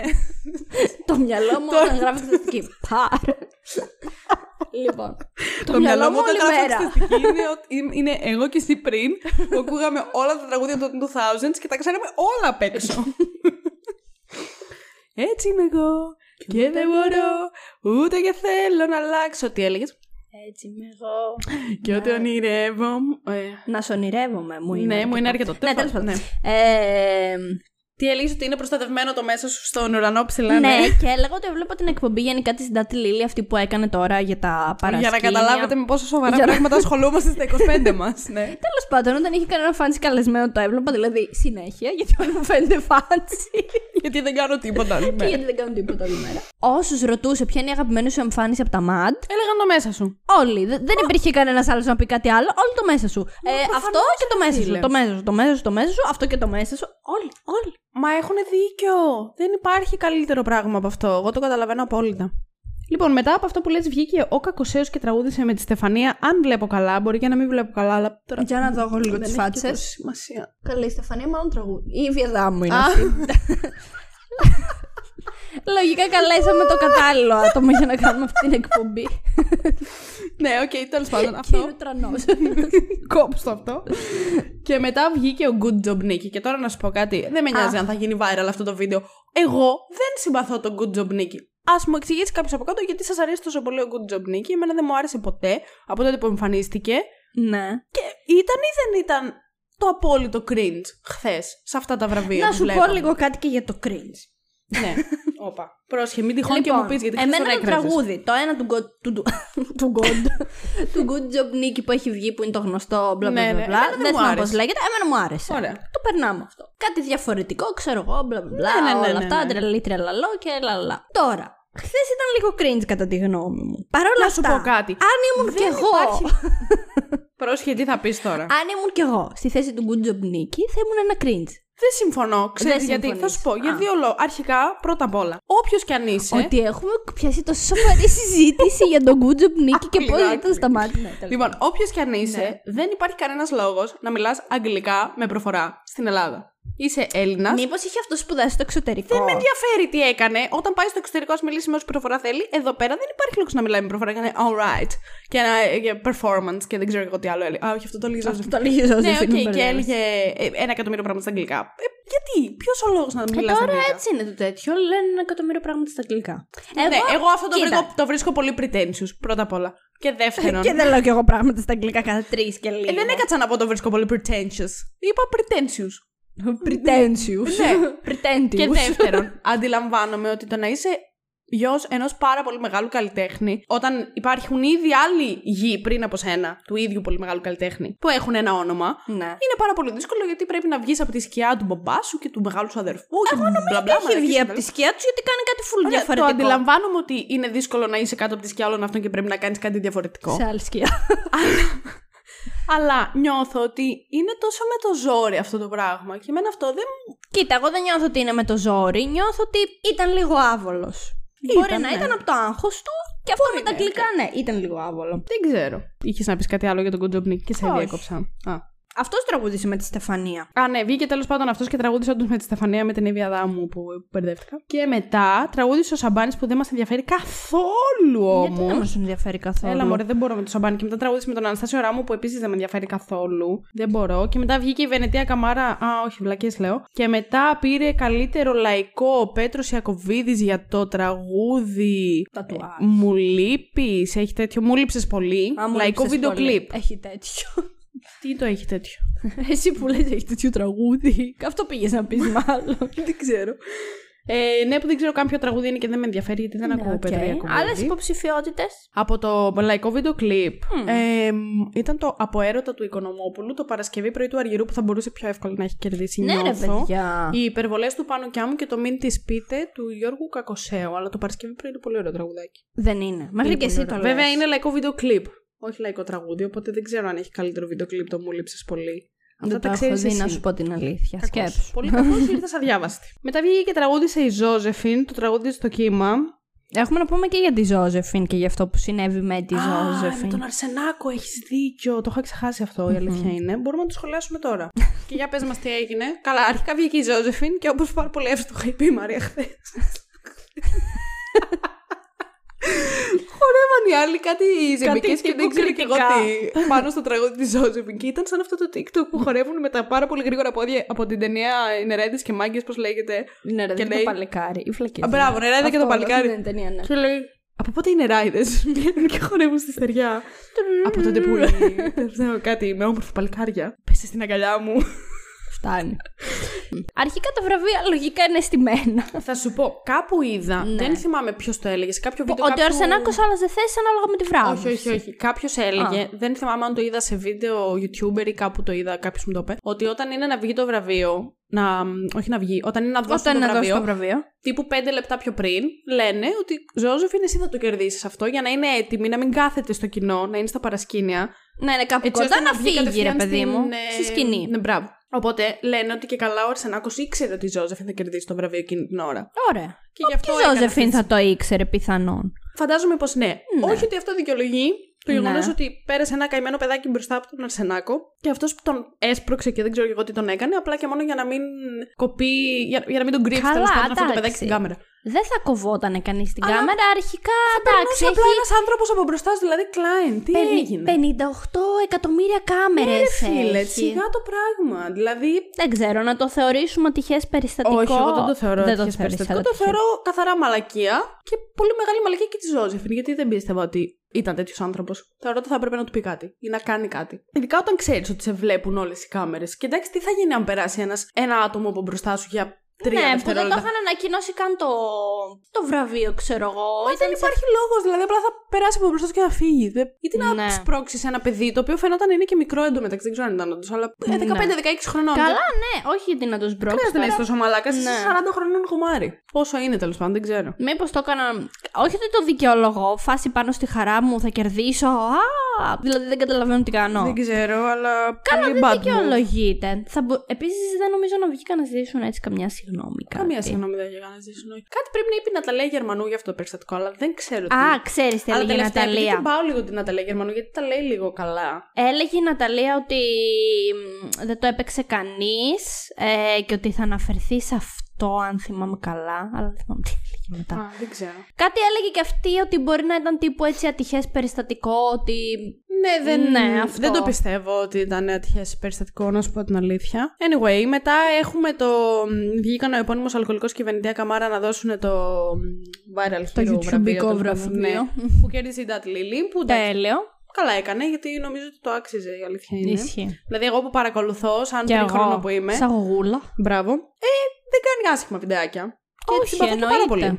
Μετά βγήκε ο Χρήστος Μάστορας να τραγουδήσει το Αν και δεν ξέρω τι άλλο τραγούδισε και με ποιον άλλον. Και παίζει να ήταν ο ένας μαζί με τον Σαμπάνη που τραγουδούσαν live. Και ρε εσύ, είναι τόσο κακό που δεν μπορούν να τραγουδήσουν playback. Γιατί δεν μπορούν. Μόνο η Φουρέιρα μπορεί. Η Φουρέιρα, ας πούμε, που ήταν η μόνη που δεν είχε μικρόφωνο, φαινόταν ότι δεν τραγουδάει playback. Ενώ ήταν ξεκάθαρο ότι τραγουδάει playback, δεν υπήρχε μικρόφωνο πουθενά. Αλλά το έκανε τόσο καλά που δεν σκεφτόσουν ότι τα χείλια της δεν ταιριάζουν με το τέτοιο. Όλοι οι υπόλοιποι που είχαν μικρόφωνο ήταν τόσο ολοφάνερο ότι τραγουδάνε playback. Δηλαδή, you had one job. Δεν γίνεται να μην μπορείς να τραγουδήσεις. Μισή δουλειά είχες, ούτε καν δουλειά. Κυριολεκτικά 2 λεπτά playback. Είναι. Δεν ξέρω, μου φαίνεται ότι να είναι. Anyway, μετά βγήκε ο φίλος αυτός που παρουσιάζει τον αδύναμο κρίκο, που ξέρω κάποιος είναι, και έδωσε το βραβείο. Από εδώ τα βλέπαμε σίγουρα. Από κάπου εδώ τα πιάσαμε και τα βλέπαμε. Στην πρωτοεμφανιζόμενη καλλιτέχνη που βγήκε η Αναστασία με τις αμαρτίες. Άλλη κρίντζου. Ξέρεις τι μου φαίνεται πολύ κρίντζ. Όταν κερδίζεις ένα βραβείο και βγαίνεις και λες ευχαριστώ πάρα πολύ, ας τραγουδήσουμε τώρα μαζί ένα airframe. Δεν σε ανατριχιάζει λίγο αυτό το πράγμα όταν βγαίνει άλλη καλλιτέχνη. Τις αμαρτίες. Εντάξει, γιατί κερδίσαμε αυτό το τραγούδι. Η Φουρέιρα σου φάνηκε cringe που τραγουδούσε. Το αεράκι. Ναι. Περνά. Πρέπει να βγάλει τον άλλον και να είναι. Περνά μέσα μου. Εντάξει, ρε φίλε, αυτό το τραγούδι το κερδίζεις. Δεν χρειάζεται να το τραγουδίσει ξανά όμως. Εντάξει, και εσένα όλα cringe σου φαίνονται. Μου φαίνονται όλα cringe γιατί ήταν πραγματικό cringe. Ήταν πραγματικό cringe fest αυτό το τέτοιο. Μετά έχει μια εμφάνιση που δεν ξέρω καν ποια είναι γιατί την έδειξε η τηλεόραση. Α, η Τζοάν και η Μαρσό είναι. Που θα εμφανιζόταν και η Παπαρίζου, αλλά λογικά έφυγε. Τι να κάνει η κοπελά όταν οι άλλοι χτυπιούνται μπροστά της. Ούτε εγώ θα καθόμουν. Και μετά βγήκε ο Αργυρός και τραγούδισε. Κάτι με κάποια. Με την αυτή που είχε το περίεργο ονοματάκι. Δεν την ήξερα. Το περίεργο ονοματάκι δεν ξέρω ποια είναι αυτή. Και εγώ δεν ξέρω. Τραγούδισε αυτό και μετά τραγούδισε το τραγούδι του το Ελεύθερος. Ελεύθερος. Για μια ζωή. Λοιπόν, το οποίο εμένα μου επιβεβαιώνει όλες μου τις υποψίες. Ναι. Και να σου πω κάτι, θα το πω. Γιατί να μην το πω. Ο Αργυρός είναι γκέι. Να θυμάστε ότι το ακούσατε πρώτοι εδώ. Το είπα και στα άλλα επεισόδια που έχουμε κάνει. Και το νομίζω πως το έχω ξαναπεί. Αλλά να θυμάστε ότι το Spoiler the Podcast τα προβλέπει όλα. Όταν θα γίνει αυτή η αποκάλυψη, να λέτε. Ελάτε εδώ ποιος το ήξερε αυτό τόσα χρόνια πριν, η Αλεξάνδρα. Πηγαίνετε να δείτε το Ελεύθερος για μια ζωή, πώς το τραγουδίσε στα μάτια και μετά θα με θυμηθείτε. Αμάν μωρέ και εσύ πια. Μα δεν το λέω για κακό. Το ξέρω ότι δεν το λες για κακό. Αλλά δεν ξέρω. Μακάρι να είναι ο άνθρωπος γκέι και να περνάει. Τη ζωάρα του να περνάει, εύχομαι. Εγώ δεν το λέω για κακό. Αλλά τέλος πάντων, ας μην πούμε πάλι πως το έχει συμπεράνει, γιατί έχουμε φαρεθεί να το λέμε. Δηλαδή. Δεν. Άμα θέλετε να το συζητήσουμε, στείλτε μου ένα μήνυμα. Και πάλι από την αρχή. Και μετά βγήκε ο άλλος ο ραδιοφωνικός παραγωγός, ο οποίος έχει ξεχάσει να πεθάνει. 1000, συγγνώμη. 102 χρονών. Πώς τον λένε, μωρέ αυτόν. Αχ, δεν ξέρω. Αχ, cringe. Τέλος πάντων, και έδωσε ένα βραβείο στο Game Changer, λεγόταν η κατηγορία, η οποία δεν ξέρω τι σημαίνει και τι υποδεικνύει. Που το κέρδισε ο Good Job Nicky. Ότι κάνεις κάτι ανατρεπτικό. Δεν ξέρω, αλλά να σας πω κάτι. Ποιες ήταν οι άλλες. Για να καταλάβετε λίγο. Good Job Nicky! Ακούστε λίγο. Shout out σε όλους τους δρόμους της μουσικής και σας ευχαριστώ που με αφήνετε να χαράξω το δικό μου. Thank you. Ωραία, ποιος ο λόγος να πεις shout out? Ποιος ο λόγος να... που το οποίο είναι shout out, αλλά δεν μπορούσα να... Θυμάσαι που έλεγε εγώ θα λέω ονόματα και θα λέτε Game Changer, κάτι τέτοιο. Βγήκε και έλεγε η μάνα μου, Game Changer. Game Changer. NBA. Ποιος ο λόγος να κάνεις τι στο μικρό? Έκανε το φυλάκι, έκανε. Αλήθεια. Ναι. Ποιος ο λόγος να πεις το φυλάκι cute? Εντάξει. Δεν μπορώ. Βγήκε. Και μετά, από εκείνο το σημείο και μετά που βγήκε αυτός ο ραδιοφωνικός παραγωγός, ο Μιχάλης, κάτι που δεν ξέρω πώς τον λένε. Ναι. Άρχισαν να βγαίνουν όλοι ξεχασμένοι της showbiz. Όντως. Για παράδειγμα, βγήκε η Ρούλα Κονομιλά, χωρίς λόγο, για να δώσει βραβείο στην Κέτη Γαρμπή. Είναι η μία ξεχασμένη μετά από την άλλη. Τιμητικό βραβείο, τύπου πώς δίνουν στα Όσκαρ και λένε ότι ο τάδε ηθοποιός θα πάρει το Όσκαρ του, το τιμητικό το Όσκαρ που σημαίνει ότι έχει κάνει φιλανθρωπίες, αυτό, έχει δώσει λεφτά, έχει ανοίξει αυτά. Όσκαρ, βλέπω μόνο σοβαρές τελετές. Και δώσαν ένα τιμητικό στην Κέτη Γαρμπή, τιμητικό βραβείο στην Κέτη Γαρμπή γιατί έχει κάνει τίποτα. Η Ρούλα εμφανίστηκε στην Κέτη Γαρμπή. Γιατί σε αυτήν την εκπομπή είχαν πάει με το Σχοινάτο που της έκανε την πρώτη σιγά μου και όλα αυτά το ξέρω, αλλά. Αλλά ναι, εντάξει. Καλά, βασικά αυτά τα βραβεία ξέρεις ποια ήταν η περίεργη ισορροπία. Ότι και καλά αναφέρονται στη νεολαία. Αλλά πώς θα ταυτιστεί, ρε φίλε, ένα παιδάκι 15 χρονών με τη Ρούλα Κονομιλά? Δεν θα την ξέρει καν. Εδώ εμείς την προλάβαμε πολύ ωριακά. Τίποτα δεν προλάβαμε εμείς, θεωρώ, τη Ρούλα Κονομιλά. Εγώ δεν τη θυμάμαι να τη βλέπω στην τηλεόραση. Πότε να την έβλεπα, ξέρω εγώ, να έκανε ένα Big Brother που δεν το έβλεπα καν, κάτι τέτοιο. Ναι. Μπορεί και όχι. Ναι, μπορεί να μην την προλάβαμε κιόλας. Τέλος πάντων. Και τραγούδισε φυσικά και την Καρμπή με τον DJ Βαλεντίνο και την ούλτρα επική αποτυχία του χωρίς κονσόλα. Αν είναι δυνατόν. Δηλαδή, κάνεις host μια τεράστια. Ότι τώρα κάθομαι και εκνευρίζομαι, ας πούμε, για τα μάτια και θέλω να εξηγήσω κιόλα το γεγονός ότι δεν είχαν κονσόλα. Λοιπόν, μετά βγήκε η Παναγία Φουρέιρα. Συγγνώμη λίγο. Ναι. Και αυτός... δεν είναι λογικό τώρα. Όχι, αυτό δεν είναι καθόλου λογικό. Ναι, εντάξει. Αυτό δεν μπορεί να το δικαιολογήσει. Είπε χαζομάρες μετά. Τα έχω δικαιολογήσει όλα. Και αυτό έπρεπε, ρε φίλε, να πει: είμαι τόσα χρόνια επαγγελματίας. Έχετε δίκιο. Εγώ πιστεύω ότι αυτό θα ήταν το σωστό που θα έπρεπε να βγει να πει. Ναι, γιατί βγήκε να πει: εγώ έβαλα τόση δουλειά και δεν μου φέρανε κονσόλα. Άμα δεν σου φέρανε κονσόλα, μην παίζεις. Ναι, αυτό. Ας πει: έβαλα τόση δουλειά και μπλα μπλα μπλα. Βγες και πες δεν είχαμε κονσόλα, συγγνώμη. Να βγει και να τους κράξει και να τους πει ότι δεν έπαιξα γιατί δεν μου φέραν κονσόλα και, και όλοι θα παίρνουν το μέρος του. Από το να βγει και να κάνει αυτό που έκανε και τώρα να τον κράζουμε όλοι γιατί... Δεν ήρθαν όλοι από πίσω του να του πούνε μην πήγεις το και το και το. Μπορεί, καλά ρε φίλε, 500 ηχολήπτες θα είχαν εκεί πέρα. Βραβεία μουσικής είναι που θα τα προβάλλει το Μέγκα. Μία κονσόλα, μία χαλασμένη. Πόσο είναι η κονσόλα? Είναι κυριολεκτικά τόση. Βασικά εσείς δεν βλέπετε, αλλά είναι πολύ μικρή. Ούτε καν κονσόλα, ανοίξτε ένα λάπτοπ, ένα ό,τι να είναι λάπτοπ. Κάτι, οτιδήποτε. Και ας μην είναι πουθενά συνδεδεμένο. Ναι, και δεν θα το καταλάβει κανείς. Κάτι να πατάει. Ειλικρινά δεν θα το καταλάβει κανείς. Τέλος πάντων, πάμε σε κάτι πιο σημαντικό. Για το τίποτα. Δηλαδή, κρίμα. Ποιος τον ήξερε? Κρίμα. Τον DJ Βαλεντίνο. Άρμα μου πεις ότι τον ήξερες πριν από αυτό. Δεν τον ήξερες. Μαρία, είναι πολύ γνωστός DJ. Λες αλήθεια τώρα? Ήξερες τον DJ Βαλεντίνο? Από πού? Από τη ζωή. Ποια ζωή? Γιατί τι έχει κάνει? Δεν μπορώ. Αλήθεια, ξέρεις τον DJ Βαλεντίνο? Ναι. Ποιος είναι? Ένας DJ. Τον ξέρω, δεν ξέρω τι έχει κάνει. Ναι, δεν ξέρω τη μάνα του, αλλά... Ξέρω ότι είναι ένας DJ, πώς λέμε, ραδιοφωνικός παραγωγός, ρε παιδί μου. Το ξέρω ότι υπάρχει, πώς να σου το πω. Δεν ξέρω τι έχει κάνει, ποιο είναι το έργο του, τι να σου πω. Εντάξει, okay. Λοιπόν, μετά βγήκε η Παναγία Φουρέιρα ξανά και τραγούδισε το τηλέφωνο. Και ήταν μια θεά εκεί, μπορώ να πω. Μια θεά. Μετά βγήκε ο άλλος ο Κριντζάς, ο Δημήτρης Ουγγαρέζος, ο οποίος έδωσε βραβείο, έδωσε στο καλύτερο χορευτικό λαϊκό, στο Στέφανο. Χτυπάει η καρδιά μου δυνατά, τα. Πιτσινιάγκα, δεν ξέρω. Καλά ότι τον λένε και αυτό να πίτσι κάτι και αυτό μου το κλέψανε, εντάξει. Τέλος πάντων, ο οποίος πήγε και είπε, άμα κέρδισα βραβείο εγώ μπορείτε όλοι. Το οποίο είναι αστείο. Αυτός από πού ήταν από ένα show reality. Δεν... Με ρωτάς τώρα κάτι το οποίο πιστεύεις πραγματικά ότι ξέρω. Με ρωτάς εμένα κάτι και νομίζω ότι το ξέρω. Προφανώς δεν το ξέρω. Με συγχωρείς. Αλλά θέλω να δω λίγο τι άλλο ήταν υποψήφιο. Α, τίποτα, μόνο βλακές. Ωραία. Και μετά βγήκε η Σύση Χριστίδου και έδωσε ένα βραβείο στον Σαμπάνη για καλύτερο... Νιώθω ότι σε όλες τις κατηγορίες είναι τα ίδια ονόματα. Ναι, φυσικά, αφού παίρνουν όλα τα βραβεία οι ίδιες εταιρείες για τα υποστηρίξουν οι μία την άλλη. Δηλαδή, νιώθω ότι. Σύγχρονος καλλιτέχνης ο Σαμπάνης. Κάθε κατηγορία είναι το ίδιο. Καλύτερος άντρας καλλιτέχνης, σύγχρονος καλλιτέχνης. Δηλαδή, είναι τα ίδια και τα ίδια. Ναι, χωρίς να λέω κάτι κακό του Σαμπάνη. Εγώ ακούω Σαμπάνη. Βεβαίως. Και μετά τραγούδισε ο Μαζωνάκης. Ένας που τραγούδισε ότι Λίλ Κόλο. Λίλ, όχι. Πώς τον λέγανε, κάτσε να το. Τι λέει. Λίλ. Αχ, κάπως τον λέγανε αυτόν που τον κορυδεύσε με το όνομά του. Τέλος πάντων, άστον, όχι, δεν καταλαβαίνω ποιος είναι. Ο οποίος έκανε τη χειρονομία του Χριστού που ήταν έτσι. Ο Μαζωνάκης είναι icon. Τώρα τέλειωσε η δική μου υπομονή. Λοιπόν, και μετά το Μαζωνάκι. Και η δική μου υπομονή. Η δική μου υπομονή τελείωσε με τα Mad χθες. Πριν καν ξεκινήσουμε να τα βλέπουμε. Αλήθεια τώρα, πες μου, επειδή με σόκαρε λίγο χθες αυτό. Όντως αυτό είναι το ξύμα κατά τεθέν του Μαζωνάκι. Να κρατάει το μικρόφωνο έτσι ανάποδα. Α, καλά. Συγγνώμη που ζεις. Σε έναν κόσμο που δεν ακούω ελληνικά. Πρώτη φορά το είδες αυτό. Ναι. Σοκ. Όχι. Anyway. Αυτό επίσης δεν το είδαμε. Ποιο είναι το αυτό? Την Ντάμτα να τραγουδάει. Αυτό δεν το είδαμε όντως. Ναι, μήπως κάτι επίσης έγινε εκείνη την ώρα και γι' αυτό δεν το έδειξε. Ναι. Όπως επίσης. Ναι, εκείνη την ώρα ήταν που έγινε ο καυγάς. Α, και βασικά, η Παπαρίζου τι έλειπε τότε? Περίμενε λίγο. Όπως επίσης να πούμε ότι το DJ Βαλεντίνο, όταν έδειχνε η εκπομπή μαγνητοσκοπημένη το τέτοιο της Κέτη Γαρμπή. Δεν τον έδειξε καν. Δεν τον έδειξε ποτέ να υπάρχει στο χώρο. Άντε έκανε ένα κοντινό πλάνο την ώρα που τα χέρια του ήταν πάνω, ξέρω. Ναι.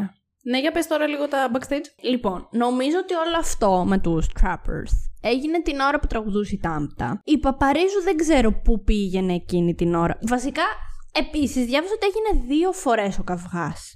Δηλαδή έγιναν 2 ξεχωριστοί καυγάδες. Ναι, εγώ δεν ξέρω από αυτά, οπότε. Τώρα κι εγώ δεν ξέρω σίγουρα. Μοιράζεται. Αλλά αυτό, ναι.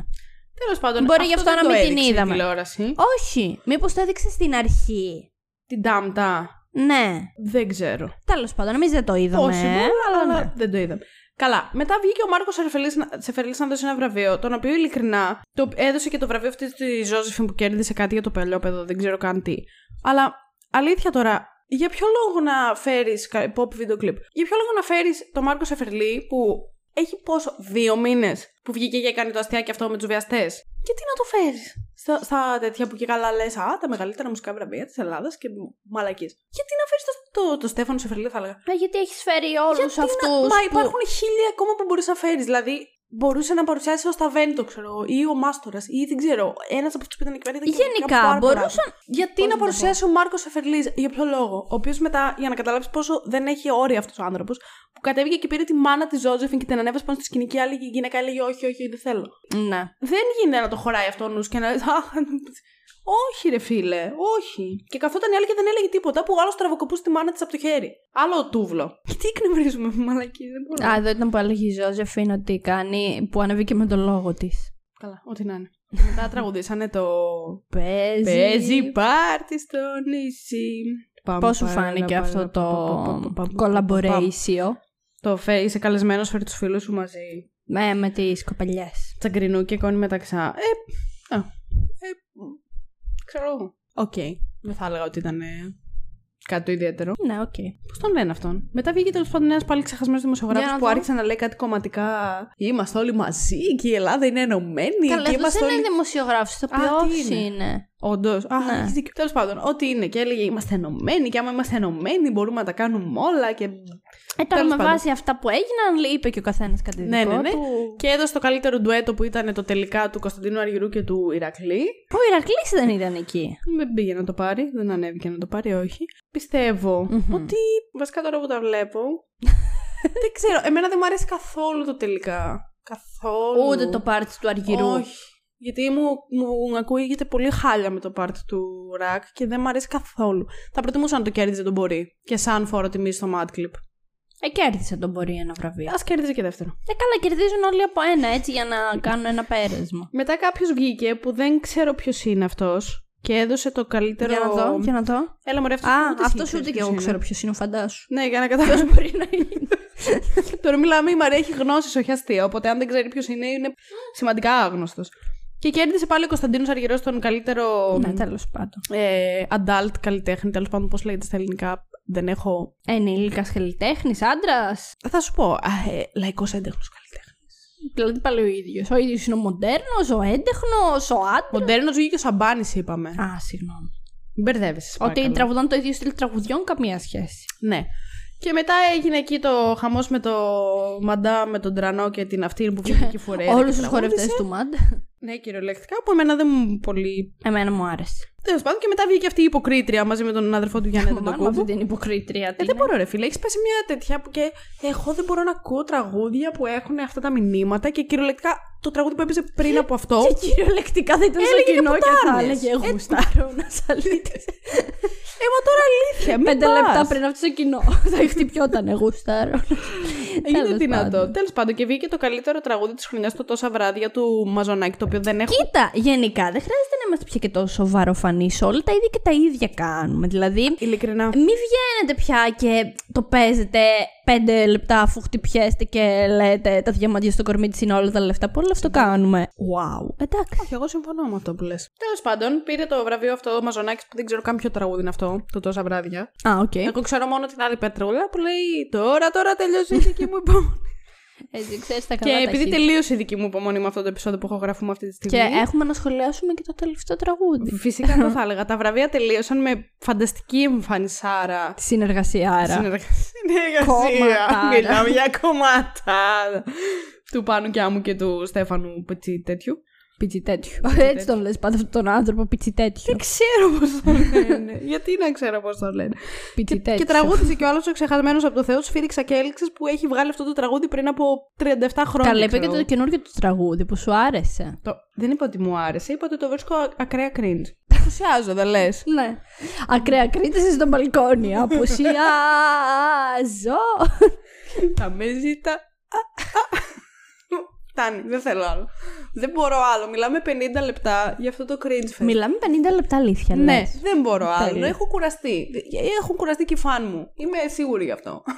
Ωραία, να φύγω. Μπορούμε να το κλείσουμε εδώ. Τι άλλο έχεις να πεις για τα Mad? Πώς νιώθεις που κλείνεις? Είσαι στο πρώτο τελευταίο. Παναγία μου, δεν παρέσουν αυτά. Τη δεύτερη σεζόν του podcast. Είσαι στο πρώτο τελευταίο επεισόδιο. Μπορώ να ανοίξω την Τρίτη. Να ανοίξεις την Τρίτη. Ναι. Όχι. Κοίτα, για το άνοιγμα της τρίτης σεζόν θα είναι λογικά βραβεία. Τι βραβεία? Τα Emmy. Οπότε θα είναι μάλλον αυτό το πρώτο. Πρέπει να τα δω. Θα τα σχολιάσουμε με τη Βασιλεία. Μπορείς να έρθεις άμα θέλεις αν guest και να δώσεις την άποψή σου. Αλλά μπορείς να ανοίξεις την τρίτη σεζόν. Όχι, δεν θα έρθω, γιατί τι άποψη να δώσω εγώ. Δεν ξέρω, μπορεί να έχεις κάτι να πεις. Αλλά μπορείς να έρθεις στο δεύτερο επεισόδιο της τρίτης σεζόν και να την ανοίξεις έτσι λίγο πιο επίσημα. Εντάξει. Αλλά με τι θα έρθεις? Με τι θα έρθω? Πρέπει να βρεις κάτι. Με το Wilds! Ξεχάσαμε να σας πούμε ότι βλέπουμε τη δεύτερη σεζόν Wilds και έχουμε άλλα 2 επεισόδια τα οποία θα δούμε μάλλον τώρα. Καλά, δεν έχουμε ενθουσιαστεί και τόσο. Γιατί ακούγεσαι τόσο ενθουσιασμένη? Δεν πειράζει. Θα το κράξουμε. Yeah. Ωραία. Υπόσχομαι ότι το δεύτερο επεισόδιο της τρίτης σεζόν. Καλά, δεν με πειράζει. Τώρα το υποσχέθηκα. Το δεύτερο. Τώρα το υποσχέθηκα. Ή το πρώτο ή τίποτα. Δεν ερχόμαστε ποτέ δεύτεροι. Και τι ωραίο ήχο βγάζει όταν το λες εσύ. Ποιο θα ήθελες να δεις τα Mad? Από κοντά. Από κοντά, 15 χρονών. Τι με ρωτάς, δεν καταλαβαίνω. Ποιους θα ήθελες να δεις να εμφανίζονται, να παρουσιάζουν, να δίνουν βραβεία, ως υπάρξεις? Δηλαδή, ποιους θα έβγαζες από χθες και ποιους θα έβαζες? Εγώ ιδανικά θα ήθελα. Λίγο ένα πιο νεανικό πνεύμα. Όχι. Α, όχι. Θα ήθελα να υπάρχουν βραβεία, άσχετα με το αν αυτά είναι τα Mad, τα οποία να είναι γενικότερα για καλλιτέχνες όλης της ελληνικής μουσικής σκηνής. Γιατί δεν όχι υπάρχουν, μόνο ας πούμε, τα εμπορικά για έντεχνα. Για έντεχνα π.χ. ή για ροκ. Ναι, ή για ραπ. Ελληνικό, όχι τραπ. Όχι τραπ, ραπ.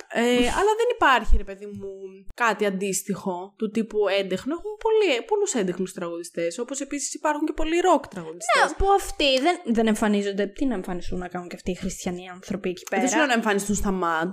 Σου λέω να υπάρχει ένα λεπτό. Να συμπεριληφθούν ή θα ήθελες κάτι πιο σοβαρό? Κάτι πιο σοβαρό θα ήθελα. Κάτι πιο σοβαρό. Ναι, θα ήθελα κάτι πιο σοβαρό και σίγουρα δεν πιστεύω ότι θα μπορούσαν να βρίσκονται στην ίδια τελετή, ας πούμε. Η Ζοζεφίν, ξέρω εγώ, και η Χαρούλα Αλεξίου π.χ. Που, ας πούμε, ένα τιμητικό βραβείο θα μπορούσε να δοθεί στη Χαρούλα Αλεξίου και όχι στην Κέτη Γαρμπή. Αλλά αυτή είναι η φύση των Mad. Οπότε θα μπορούσαν να υπάρχουν κάποια άλλα βραβεία. Να σου πω κάτι. Δεν σου λέω συγκεκριμένα το παράδειγμα Χαρούλα Αλεξίου Ζοζεφίν, αλλά π.χ. θα μπορούσαν να βγουν πολύ ωραίες συνεργασίες άμα έκανε κάποιος κάτι έντεχνο με κάποιον λαϊκό υπό. Απλά ναι, σε ένα πιο σοβαρό πλαίσιο, γιατί το ήταν λίγο. Ναι. Ξέρεις τι, πιστεύω ότι είναι τώρα όλα για τα λεφτά. Συμβαίνουν όλα για τα λεφτά. Οπότε σου λέει ο άλλος ότι δεν θα σε αφήσω να κάνεις συνεργασία Ζοζεφίν με την, τι ας πω τώρα, Δήμητρα Γαλάνη. Δεν θα της πει πάνε κάνε ντουέτο με τη Δήμητρα Γαλάνη. Εννοείς αυτό ότι δεν θα αποφέρει δεν λεφτά εμπορικό, ούτε ναι. στη Ζοζεφίν. Δηλαδή δεν θα πάει το 15χρονο, το 15χρονο ξέρω τι θέλει να δει, τον Τρανό. Ενώ και... όταν θα βγάλει ο Τρανός, ναι. βρήκα μια πόρνη που είναι βίζιτα.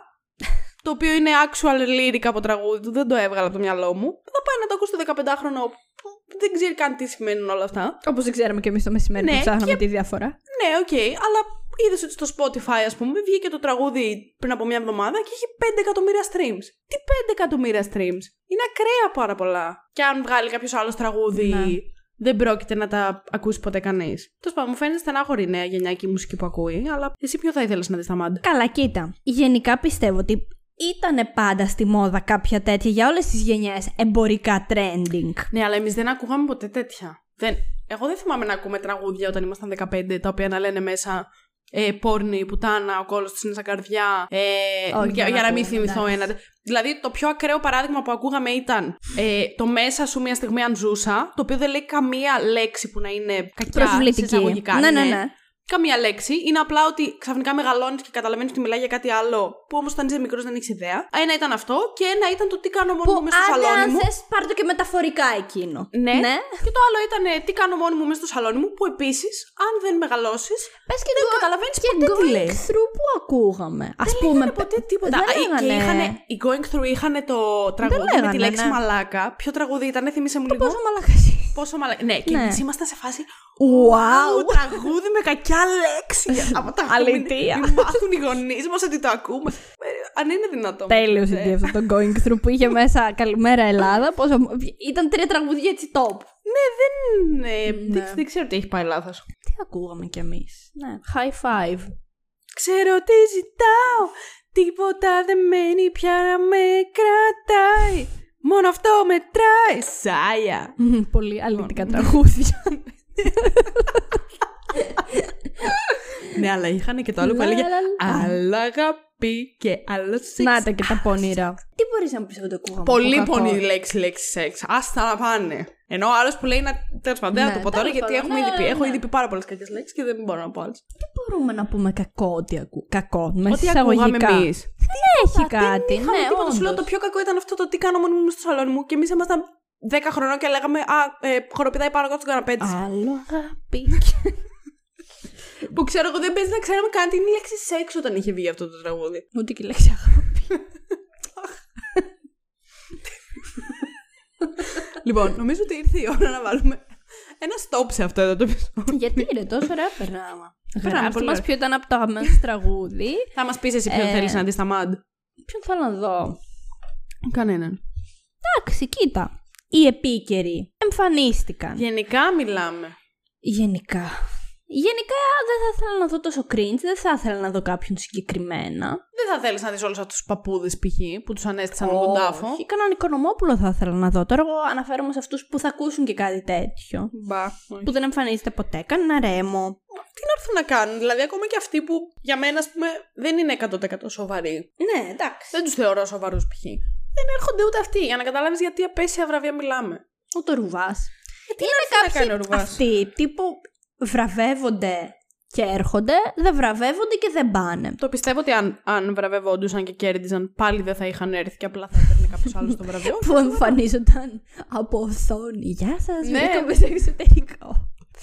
Για ένα tour. Και βρίσκεται στο σπίτι του που είναι ένα τετράγωνο δίπλα από το τάκβοντο. Στο σπίτι του με green screen.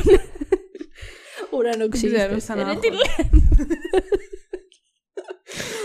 Αχ, Θεέ μου. Δεν σας έχουμε λείψει πάρα πολύ, όχι αλήθεια? Ρε, ότι να είναι. Τι άλλο, ναι, δεν ξέρω, πού θα πάτε διακοπές. Πείτε μας κάτω στα σχόλια τι θα κάνετε. Και άμα μπείτε να μας γράψετε σχόλιο με το τι θα κάνετε το καλοκαίρι σας, που θα σας λείπουμε πάρα πολύ. Να ξέρετε ότι μπορείτε να κάνετε και subscribe σε αυτό εδώ το κανάλι, να κάνετε εγγραφή. Κάντε εγγραφή αν θέλετε να εμφανιστώ σε βίντεο. Λοιπόν, αν αυτό το βίντεο φτάσει 100 like. Πάρα πολλά είπα. Όχι. Δεν θα κάνουμε αυτό το παιχνιδάκι με τα like, γιατί δεν θα τα φτάσει ποτέ. Δεν θα κάνουμε αυτό το παιχνιδάκι. Θα πάτε και θα γράψετε από κάτω στα σχόλια. Τι αν θέλετε να δείτε τη Μαρία ερωτικά, βραδιά μαγικά. Λοιπόν, αν θέλετε να δείτε τη Μαρία να εμφανιστεί σε βίντεο στην τρίτη σεζόν του Spoiler the Podcast, θα πάτε κάτω στα σχόλια και θα γράψετε. Μην το πειράζεις αυτό, κάνεις θόρυβο. Sorry. Και θα γράψετε. Καλά, γράψτε κάτι. Γράψτε ποιον στίχο. Σκέψτε ένα στίχο από ένα τραγούδι. Ποιος θα έχει μείνει μέχρι αυτό το ψαράκι. Ποιο ψαράκι, ρε, τι λες, το ψαράκι εσύ το ξέρεις. Ωραία. Πες ένα στίχο από ένα τραγούδι. Τι ακούγαμε πριν. Τέλος πάντων, βάλτε ένα emoji φωτιά. Emoji φωτιά. Ναι. Ωραία. Βάλτε ένα emoji φωτιά και γράψτε από δίπλα Ελένη. 15 χρονών. Βάλτε ένα emoji φωτιά. Λοιπόν. Αν θέλετε να εμφανιστεί η Μαρία σε emoji φωτιά, πάτε γράψτε Ελένη και βάλτε ένα emoji φωτιά. Ωραία. Και θα εμφανιστούμε σε βίντεο. Όχι. Ωραία. Τώρα το είπες, τελείωσε. Έχει υποθεί, υπάρχει στα πρακτικά. Δεν μπορείς να το πάρεις πίσω. Αυτά είναι τα πρακτικά. Και μου κλείνει το λάπτοπ. Και... μπορώ να το κάνω. Με το μυαλό. Να κάνετε λοιπόν μια εγγραφή σε αυτό το κανάλι. Να κάνετε ένα like σε αυτό το βίντεο. Α, θα βάλουμε και ένα poll. Τι poll? Περίμενε, μη μου. Συγγνώμη, ξανά. Και αν μας ακούτε από το Spotify, το οποίο είναι για τους ακουστικούς φίλους και μόνο, να ξέρετε ότι θα μπορείτε να βρείτε ένα poll κάτω από το επεισόδιο, το οποίο τι θα λέει. Με ρωτάς τώρα. Σε ρωτάω, πάντα ρωτάω τον καλεσμένο μου τι θα λέει το poll. Αλήθεια. Βεβαίως. Δεν έχω ξανακάνει poll μαζί σου. Βλέπετε πόσο καιρό έχω να έρθω. Χρόνια. Λοιπόν, ένα poll θα βάλουμε, ναι. Με ποιανού το μέρος είστε Σνικ Λάιτ? Όχι μωρέ, τι είμαστε, 13 χρονών. Έχουμε καθίσει και... ναι. Είμαστε μία ώρα εδώ και μιλάμε για τα Mad. Είδατε μετά τα story που βγήκε ο Σνικ και έδειχνε αυτά, παιδιά, όλους φταίρισμουν τα. Που έδειχνε ο Σνικ μετά το κεφάλι που έκανε έτσι, ξέρω εγώ, και τα πλάινα. Καλά, δεν λέω περισσότερο. Όχι, πες. Ναι, που έδειχνε τα πλάνα από το κεφάλι του, ότι τύπου δεν έχει ούτε μία γρατζουνιά και ο Λάιτ είχε βγει και κρατούσε κάπως έτσι το μέτωπό του και του έλεγε τι φοβάσαι να βγεις. Φλακίες! Λοιπόν, θα βάλουμε στο Spotify. Ποιο είναι το hit του καλοκαιριού, το παίζει πάρτι στο νησί ή το Madame? Ή το Madame, cool. Όχι, να βάλουμε και κάτι άλλο. Και τρίτη επιλογή. Όχι. Μήπως κάτι άλλο σε poll. Σκέψου κάτι και πες μου. Και αν συμπαθείτε πιο πολύ την Αναστασία ή την Άσπα. Αχ, όχι. Δεν θα έβαζα αυτό το poll και να με πλήρωνες. Δεν ξέρω τι poll να βάλουμε. Εμένα μου αρέσει το Πέρτσι Μπάρτι στο νησί και το Madame. Σ' αρέσει. Είναι το hit του καλοκαιριού. Θα τα βάλουμε με μόντζι φωτιά. Λοιπόν, θα το κόψω.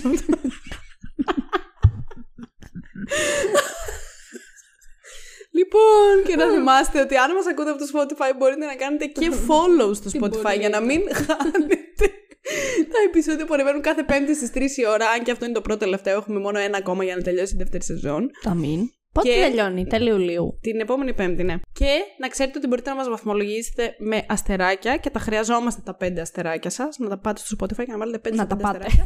Να τα πάτε. Για να μπορούμε να συνεχίσουμε να σας προσφέρουμε αυτό το υπερεκπληκτικό content. Λοιπόν, και τώρα επειδή μας έπιασε η μαλακία πρέπει να κλείσουμε. Σε ευχαριστώ πάρα πολύ που ήρθες σήμερα. Θα κάτσει να κόψει τη μισή εκπομπή εντωμετώπιση. Η μισή εκπομπή είναι... αυτό, χαχανίσματα. Ωραία, σε ευχαριστώ πολύ που ήρθες σήμερα. Πίστευω ότι οι γνώσεις μου πραγματικά πρέπει... Δεν γίνεται να μην εκμεταλλεύομαι τις γνώσεις σου. Είναι πολύ σημαντικές. Δεν ξέρουμε. Πρέπει να μήπως προσβάλλουμε κάποιον καλλιτέχνη με αυτά που είπαμε? Όχι. Δεν πιστεύω ότι προσβάλλουμε κάποιον καλλιτέχνη με αυτά που είπαμε. Αλλά πιστεύω ότι πρέπει οι γνώσεις σου να μην μένουν άπατες. Πιστεύω ότι πρέπει να τις μεταλαμπαδεύεις στον κόσμο. Και δεν κάνουμε τέτοιο. Μήπως πρέπει και τα Mad να κάνουμε και για τα τέτοια και για τα άλλα Mad. Πώς θα λένε τα άλλα, με την πασαρέλα. Τα βαριέμαι λίγο. Ναι. Ναι, όχι. Μία φορά το χρόνο είναι κομπλέ. Για να είμαστε υπεραρκετοί για τα μυαλά μας. Ναι, είναι υπεραρκετοί. Δεν μπορώ άλλο τώρα. Εγώ, ας πούμε, δεν μπορώ να ξανακάνω κάτι τέτοιο αν δεν περάσει ένας ολόκληρος χρόνος. Αφού σκέψου ότι εγώ τα άνοιξα χθες να τα δω. Φαντάσου. Φτάσει. Και πιο πολύ χθες εσύ τα βλέπες παρά εγώ. Ναι, έχεις δίκιο. Καλά, εσύ είχες συνιστάξει κιόλας μετά από ένα σημείο, αλλά έχεις δίκιο ότι εγώ τα βλέπα και κρίντζαρα. Εσύ τα βλέπεις προσεκτικά. Τρίχιαζα από το κρίντζ, δεν ήθελα να βλέπω άλλο που καθόταν άλλος έτσι σαν τον Θεό. Λοιπόν, τέλος πάντων. Αντίο. Ευχαριστούμε που ήσασταν εδώ. Καλές βουτιές. Γεια σας. Τα λέμε την άλλη Πέμπτη, τελευταίο επεισόδιο. Bye. Με ποιον? Με τον Γιώργο και τον Μικέλ. Α, τέλειο κλείσιμο. Τέλειο κλείσιμο. Vidcast να συντονιστεί στο YouTube. Βεβαίως. Γιατί δεν κάνεις ένα live? Τώρα αυτό είναι πολύ μεγάλη κουβέντα που δεν θα αναλύσουμε εδώ πέρα. Bye.